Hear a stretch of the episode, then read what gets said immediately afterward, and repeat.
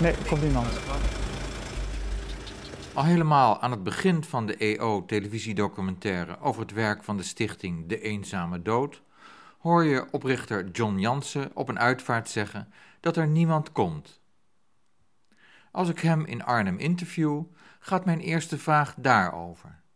Ik vind het triest. John ziet dat anders. Ik ben ooit een keer bij een mevrouw geweest, we hebben een project hier in Arnhem, dat heet Flowers uit Arnhem. We brengen een bloemetje naar mensen die uh, wel behoefte hebben aan een praatje, niet direct in de doelgroep uh, valt van nabij. En nou, ik was op huisbezoek bij deze mevrouw geweest en ze zegt, ik kan niet eens meer fatsoenlijk vertellen dat ik me soms eenzaam voel door al die ophef in de media. Eenzaamheid bestrijden, ze zei, nou ik krijg er hele nare beelden bij.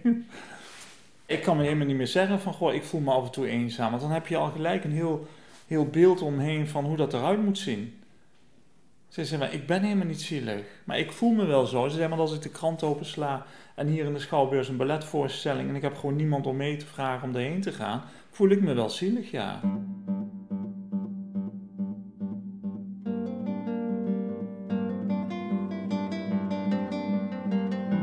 Iets later zeg ik tegen John dat ik soms het gevoel heb dat mensen op een zeker moment letterlijk zelf kunnen bepalen wanneer ze doodgaan. En dan doodgaan. Het is trouwens wel mooi dat je dat zegt, omdat uh, deze mensen uh, op het algemeen zorgmeiders zijn. Die zijn heel erg zelfredzaam, hè? de regie in eigen handen.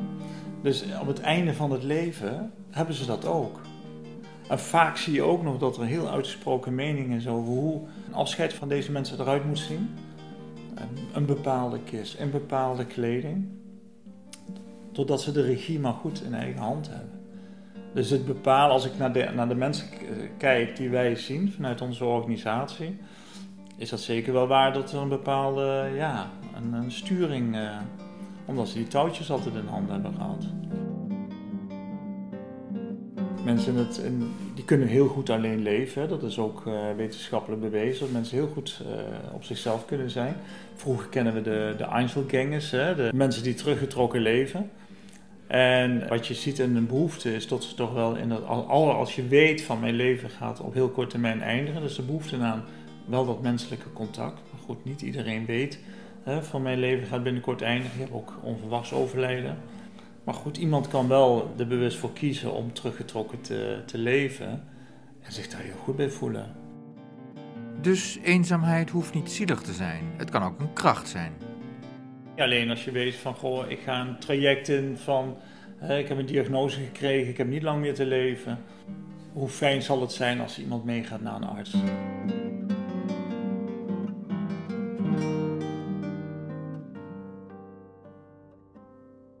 En daar stappen de vrijwilligers van de stichting Eenzame Dood in, die mensen begeleiden als ze te horen hebben gekregen dat ze niet lang meer hebben en die niet kunnen terugvallen op een sociaal netwerk.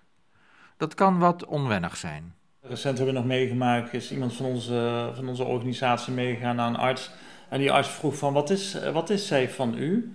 En dan was het even zoeken van, uh, nee, die, die begeleidt mij hierheen. Dat is behoefte aan dat menselijke, dat, dat, dat menselijke stukje. Daar is nog geen woord voor. Hoe is John Jansen tot dit werk gekomen? Tien jaar geleden heb ik dit met Elle, Elle Brussen opgericht. Meer het idealisme dat uh, we liepen in het hospice en er zagen we best wel veel mensen die daar echt alleen waren. Gewoon geen uh, familie, vrienden op bezoek kregen. Er was zelfs een mevrouw en die heeft ja, uit wanhoop maar de sleutel aan de buurvrouw gegeven. Van om daar maar wat uh, was voor haar op te halen. Nou, dat bleek heel averechts te werken, want die buurvrouw was dan aan het shoppen in haar huis geweest. En toen dacht ik van, wat zou er dan met mensen gebeuren die in het ziekenhuis geen indicatie krijgen voor een hospice? Wat, wat gebeurt daarmee? Nou, die mensen worden gewoon naar huis gestuurd. En, en ja, natuurlijk is er wel zorg. Maar goed, als je zorg afhoudt, dan is er ook geen bemoeizorg. Hè? Dan, dan kan dat ook niet gedwongen opgelegd worden. Dus sommige mensen verdwenen gewoon. En toen dacht ik van nou, daar moet iets voorkomen. De stichting Eenzame Dood werd een feit. Heel veel mensen hebben zich als vrijwilliger op uh, uh, aangemeld. En in die jaren zijn we heel professioneel geworden. We gaan dit project ook uitrollen naar andere steden. En dat vraagt voor mij persoonlijk een andere inzet als mensen begeleiden naar bed. En er gebeurde nog iets.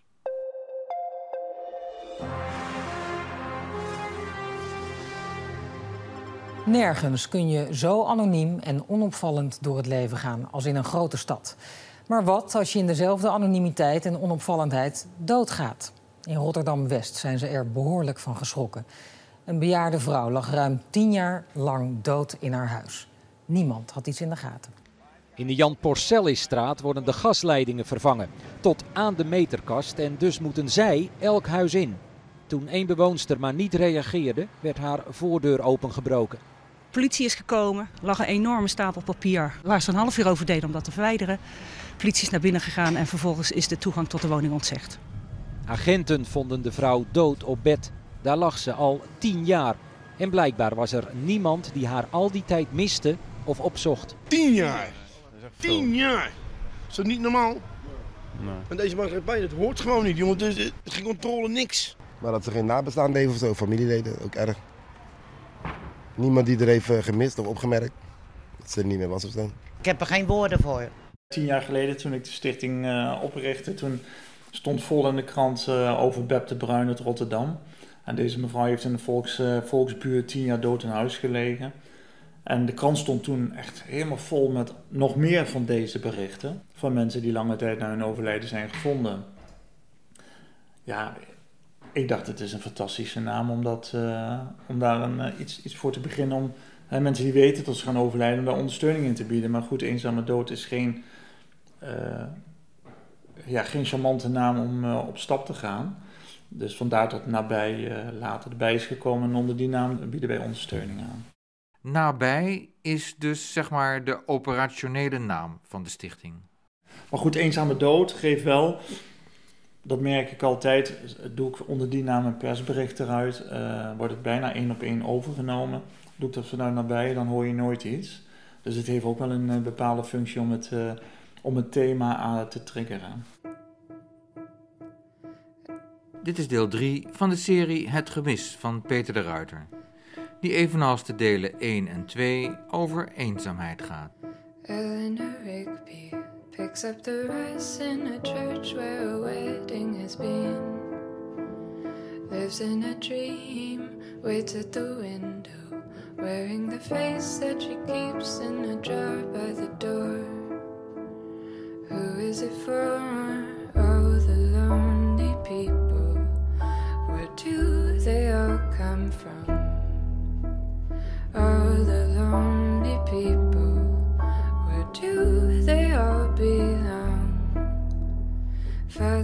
Is eenzaamheid ook voor John een angst?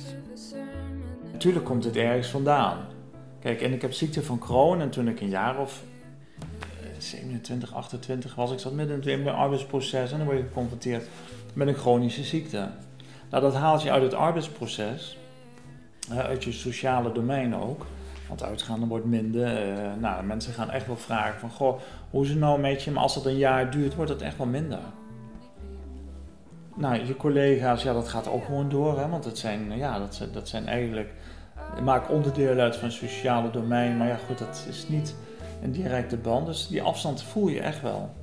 En toen woonde ik in Duiven en toen ik daar echt wel, uh, ja, echt wel heel erg ziek van kroon ben geweest, ervaarde ik ook wel dat gevoel van uh, eenzaamheid. En uh, mijn woonkamer was achter het huis.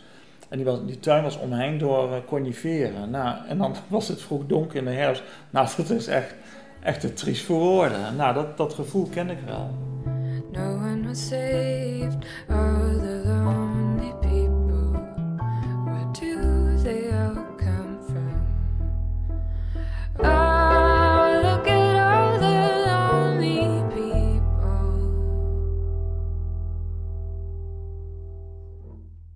Hoe komen mensen met hun hulpvraag bij de stichting terecht? Bijvoorbeeld iemand gaat naar de huisarts hè, met klachten, uh, wordt doorgestuurd naar het ziekenhuis. Daar wordt toch wel een, een, een, een ziekte uh, gediagnosticeerd, uh, ja, wat, wat de levensduur aanzienlijk gaat beperken. Ja, mensen bij ons komen echt in de laatste fase van het leven. Waarbij die diagnose gesteld is van, nou, dit is, dit is er aan de hand, er kan niks meer aan gedaan worden. Er zit geen termijn aan. Sommige mensen zien in een week, sommige twee jaar. Dus eenzaamheid is geen indicatie? Eenzaamheid is sowieso geen indicatie. Er is nog niemand in al die jaren die gezegd heeft, ik ben eenzaam. Wij hebben het over mensen die niet terug kunnen vallen op voldoende netwerk die ze hebben. En ik denk dat dat dan een opening is uh, voor, tot gesprek. En dan kun je het over eenzaamheid hebben. Ga je het benoemen naar eenzaamheid, dan leg je er al zo'n stempel op. Dus een verpleegkundige signaleert dat, of een arts, of een maatschappelijk werkend ziekenhuis of uh, andere instelling. Die overlegt met de persoon van, goh, uh, er gaat een tijd komen waarin je het best wel zwaar gaat krijgen. Zou je behoefte aan hebben aan, een, aan een, ja, iemand om je heen die met je meebeweegt, die met je, met je nou, dat gegeven, daar is een behoefte aan. Maar dat er iemand in jouw wereldje komt, dat moet even, even zakken, hè? even in je, in je opgenomen worden. En dan zie je vaak na een paar dagen, ja, dat wil ik wel.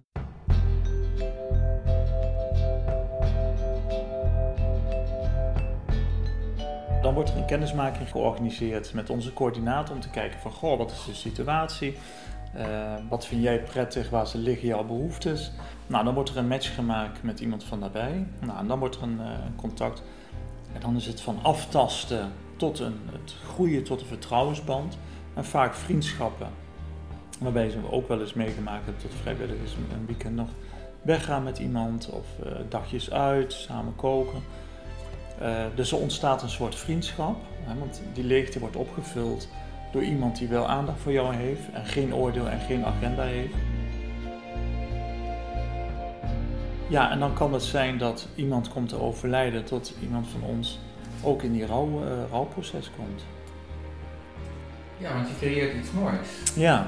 En dat is eigenlijk niet bedoeld om te eindigen dan, denk ik. Hè? Ja, maar het voordeel is wel dat we wel met die insteek beginnen, dus we weten het wel. Uh, dus het is toch geen verrassing. We bewegen mee op het ritme van de ander. En als de ander zegt, ik wil heel even afstand, uh, dat is prima. Wij accepteren eigenlijk, ja, we bewegen echt mee op het ritme van, uh, van die ander. En ik denk dat het juist een stukje kwaliteit leggen is in, in het leven. Want als wij instappen zijn die mensen nog niet dood. Die leven nog. In de documentaire die de EO heeft gemaakt over de eenzame dood komt ook Mildred voor. Ze heeft longkanker in de laatste fase.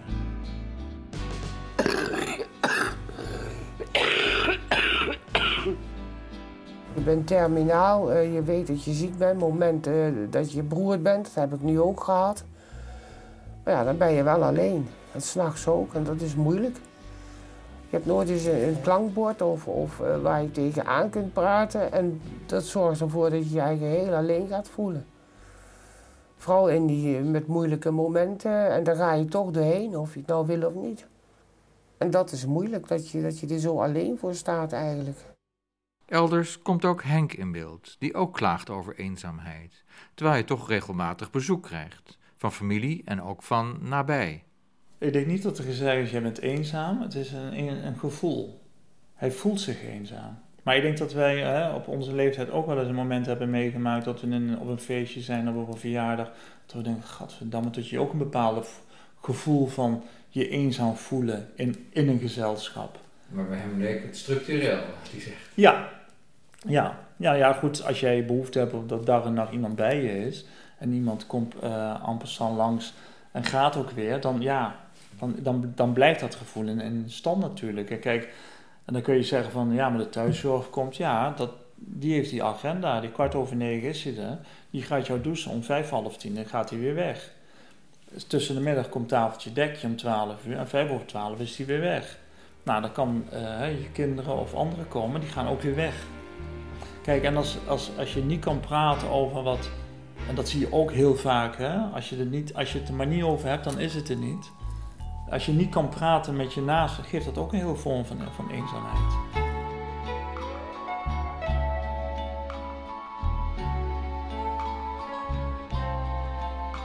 Nee, en weet je, bij Henk ook zijn we elke avond geweest, omdat de avond voor hem vrij moeilijk is. Maar over de grote linie haalt het, dat het gevoel, het probleem niet weg. Het maakt ook niet uit wie er bij Henk is.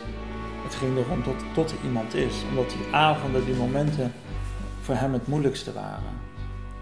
En omdat je over de grote linie het probleem niet wegneemt of op kan lossen, is later ook besloten, niet door ons hoor, maar gewoon door hemzelf en door de, de instantie waar hij ondersteuning door krijgt, om naar het hospice te gaan, omdat daar wel 24 uur per dag aanwezigheid is. En daar is hij na vier dagen overleden.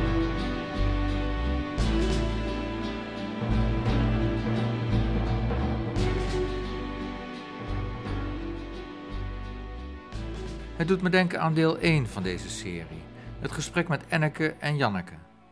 Gezelschap is één, maar het gaat om de vanzelfsprekendheid van de mensen om je heen. In het gezin, je partner, je vrienden. Bezoekjes helpen, maar nemen het gevoel van eenzaamheid niet weg. Al kan iedereen dat natuurlijk anders voelen en, zoals eerder gezegd, sommige mensen willen graag alleen zijn.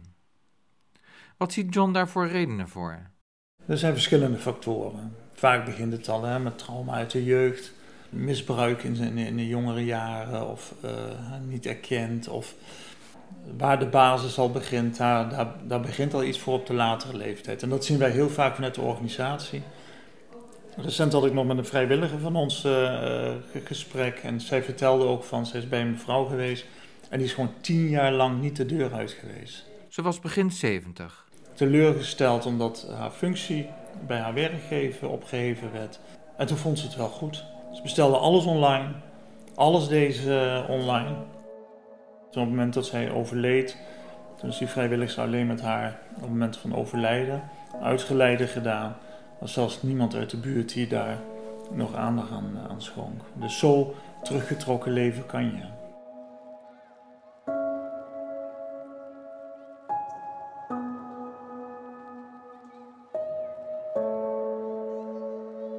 Soms steken op latere leeftijd trauma's de kop op. Want wat wij zien is juist die, de behoefte van mensen in dat laatste stukje van het leven om het ook over daarover te hebben. En vaak een trauma uit je, uit jongere jaren speelt door in je, in je leven. We zien heel vaak gebroken families, geen contact meer met kinderen. Uh, ja, dat is een doorgeef van uh, trauma. Ze hoeven daar geen oplossing voor als ze het maar even kunnen delen. Ze verwachten ook geen oplossing, want die is er niet. Maar goed, wat we wel vaak zien, en dat is ook mijn ervaring bij mensen die ik zelf begeleid heb of ondersteuning heb geboden, is dat daar wel een berusting is geweest. En vaak, uh, recent zijn we ook nog bij, bij iemand op huisbezoek geweest en die meneer vertelde: ik ben, ik ben zo autistisch dat ik heel goed met mensen overweg kan, maar ik kan die verbinding niet maken. Ik kan mensen niet aan mij binden. En hij zegt ook, ik weet dat ik de rest van mijn leven altijd alleen zal zijn. Nou, en nu die wat op leeftijd komt en wat, wat, hè, wat ziektes onder, onder de leden krijgt, uh, bekruipt hem wel de angst van ja, uh, straks ben ik echt ook dan alleen.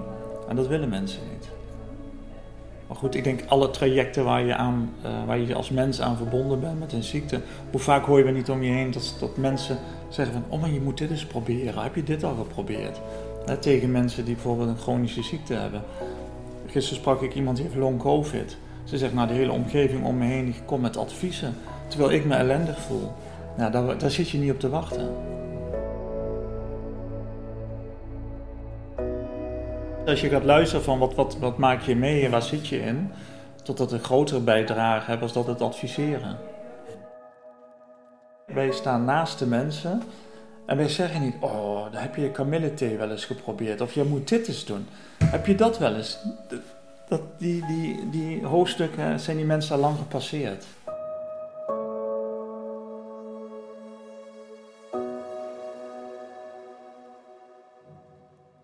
Mensen die al die hoofdstukken gepasseerd zijn, willen dikwijls over hun levenseinde en hun uitvaart beslissen.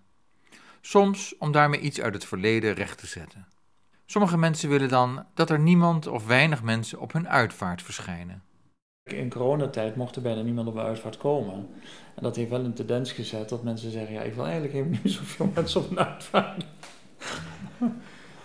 als je dat gewoon vastlegt, als je je uitvaartwensen vastlegt, dan, uh, dan, ja, dan, dan moeten de nabestaanden of de, de wettelijke vertegenwoordiging dat toch wel uit gaan voeren, ja. Dat soort uitvaarten begeleidt John, want hij verleent die diensten aan minvermogenden. Overigens niet aan de cliënten van nabij, om valse concurrentie te voorkomen.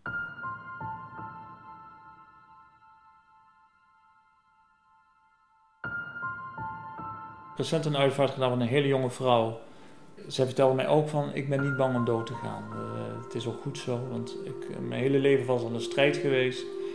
Ik ga dood, dat is prima. Ze zei maar, uh, mijn vader komt niet bij mijn uitvaart. Zij lag in het hospice, ik heb een heel mooi gesprek gehad en uh, ik herkende heel veel in haar verhaal. Toen zei ze, nou ik wil dat jij de uitvaart gaat doen, maar dan moet het zo en zo gaan gebeuren. Een heel protocol, een scenario had ze al klaar. Ik zei, dat is prima. Ik zei, maar er komt wel even de handvraag, wie gaat het betalen? Ze zei, ja, mijn vader, want die beheert mijn erfenis van mijn moeder. Ik zei, nou, laat je vader dan eerst maar betalen. Want als jij komt te overlijden, dan wordt het misschien nog wel een probleem. Dus we hadden een factuur gemaakt, naar haar vader gestuurd. Haar vader heeft de rekening gemaakt. Dus ik belde haar op. Ik zeg, nou, jouw uitvaart is geregeld en ook al betaald. Nou, zei ze, prima. Een uur later kreeg ik telefoon dat ze was overleden. En haar uitvaart verzorgd zoals zij dat wilde.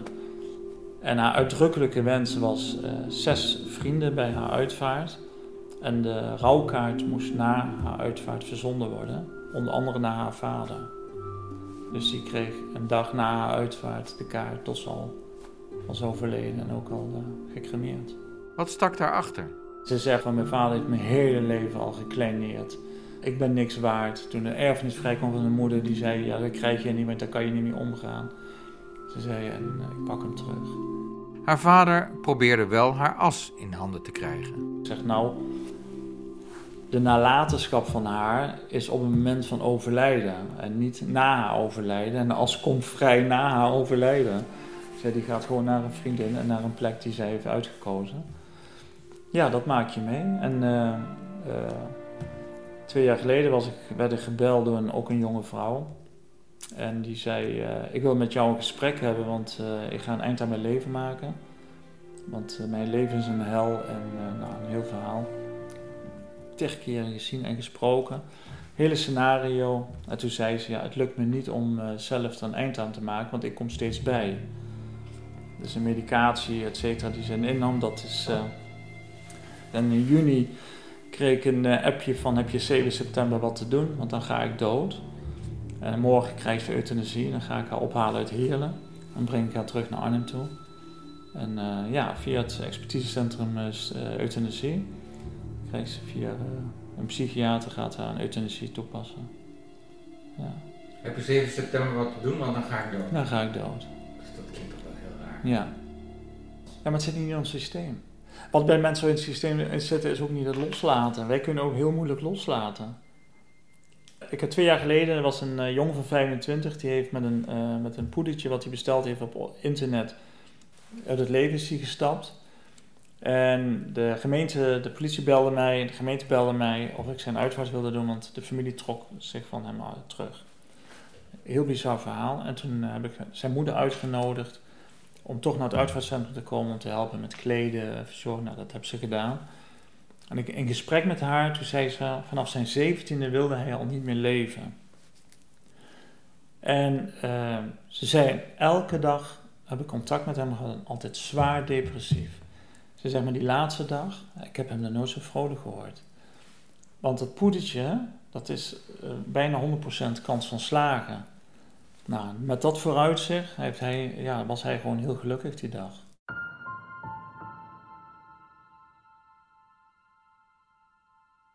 Zo'n traject is ook heel eenzaam.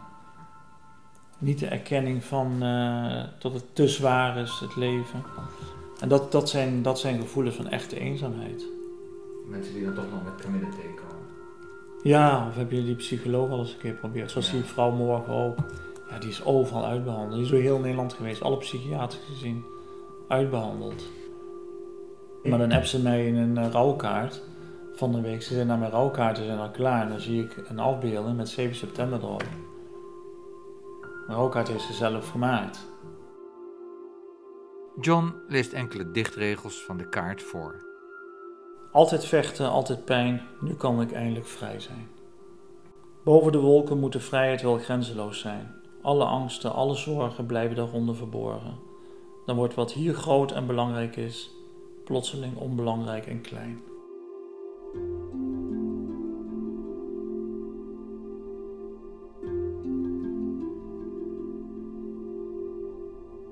Ten slotte nog een fragment uit de documentaire van de EO. Je hoort John als uitvaartleider in gesprek met de beheerder van het uitvaartcentrum. Vlak voor de uitvaart van een vrouw onder leiding van John. Wie uh, doet de dienst? Uh, ik. Ik. Uh, straks even nog even, de muziek doornemen en alles. Super. We moeten ook nu weer in, uit de auto halen. Dus hebben Prosecco meegenomen van de koffiekamer, dat kan hè? Nee. Mag dat niet? Nee, dat mag absoluut niet eigenlijk Echt meegenomen. Niet? Nee. Als dat dan helemaal niet aangevraagd is, dan helemaal niet. Maar dat, dan moet de directie over. Nee, dat mag je echt niet. Ik heb het ook nergens zien staan.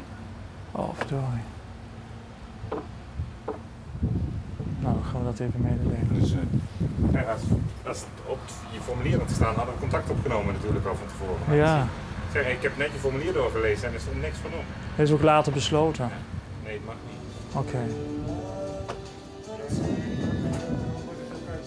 Ja.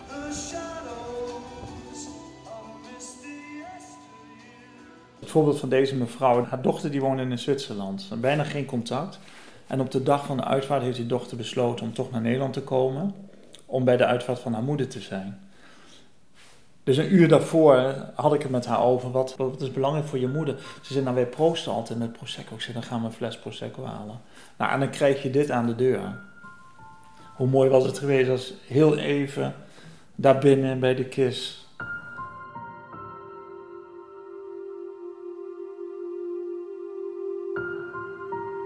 Dit was het derde deel van Het Gemis, een serie over eenzaamheid van Peter de Ruiter. Dank voor het luisteren. Klik voor meer informatie naar luisterdoc.nl en luister naar de volgende delen.